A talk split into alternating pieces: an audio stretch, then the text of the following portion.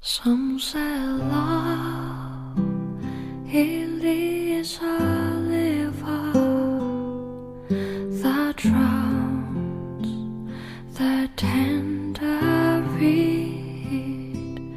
Some say love it is a laser that leaves your soul. 用声音记录生活，用故事温暖你我。欢迎来到荔枝 FM 幺八零零三六，我想对你说电台，我是主播佳宇。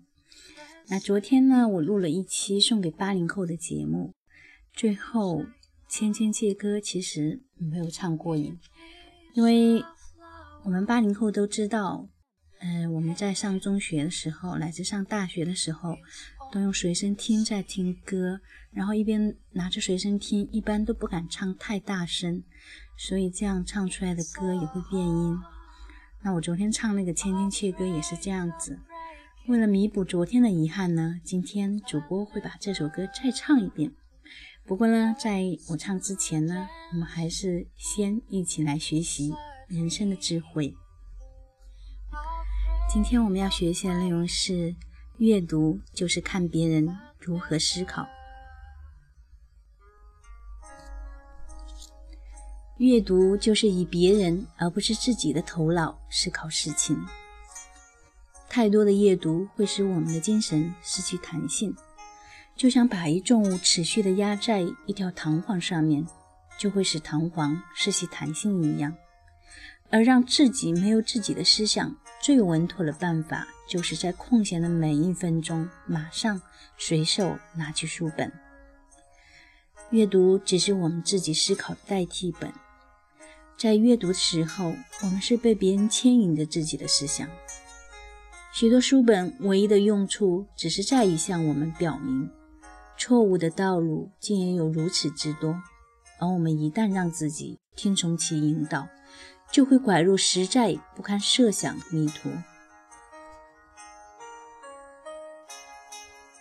赶走和消除自己的最原始逆毒的思想，目的却只是随手阅读身边的一本书。这样做就是对我们的圣灵犯罪。这样的人就好比为了查看植物的标本或者观赏同刻的大自然风景，而回避一望无际的大自然。持续不断的阅读，恰恰就是把大量陌生的外来的观点引入我们的头脑。这些陌生外来的观点出自各个不同的头脑，分别属于不同的思想整体，其色彩也不杂不纯。融入我们头脑的这些大杂烩，永远不会自动成为思想、观点和信念的一个统一体。这些乱七八糟的东西，很容易就会在头脑里面造成巴比伦式的语言混乱。而一旦充斥着这些杂乱的噪音，头脑从此就会失去一切清晰的见解，它也就接近解体和失序。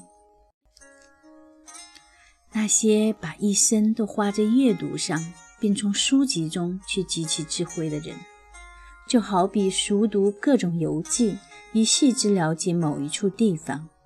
熟读某一处地方游记的人，可以给我们提供很多关于这一处地方的情况，但归根到底，他对于这一处地方的实质情况，并没有连贯、清晰和透彻的了解。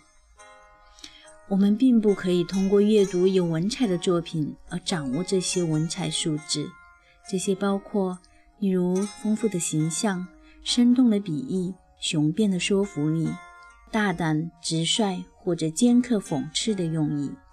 简洁明快或者优美雅致的表达。除此之外，还有语带双关的妙计，令人眼前一亮的醒目对仗，言简意赅的行文，朴实无华的风格等等。不过，观摩这样的文笔，却可以引发我们自身已经具备的这些潜在素质，使自己意识到自己所具备的内在素质，同时。也了解到能够把这些素质发挥到怎样的程度，这样自己也就更加放心的顺应自己的倾向，甚至大胆的发挥这些才能。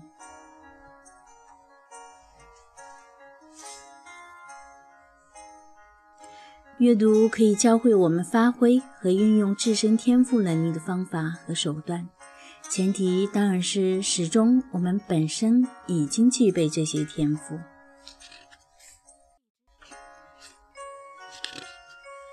呃，好啦，今天我们的人生智慧的学习就到这里了。接下来主主播要嗯唱那首。昨天没有唱过瘾的《千千切歌》，好紧张哦，有点小小紧张。嗯，好吧，那主播开始唱《千千切歌》了。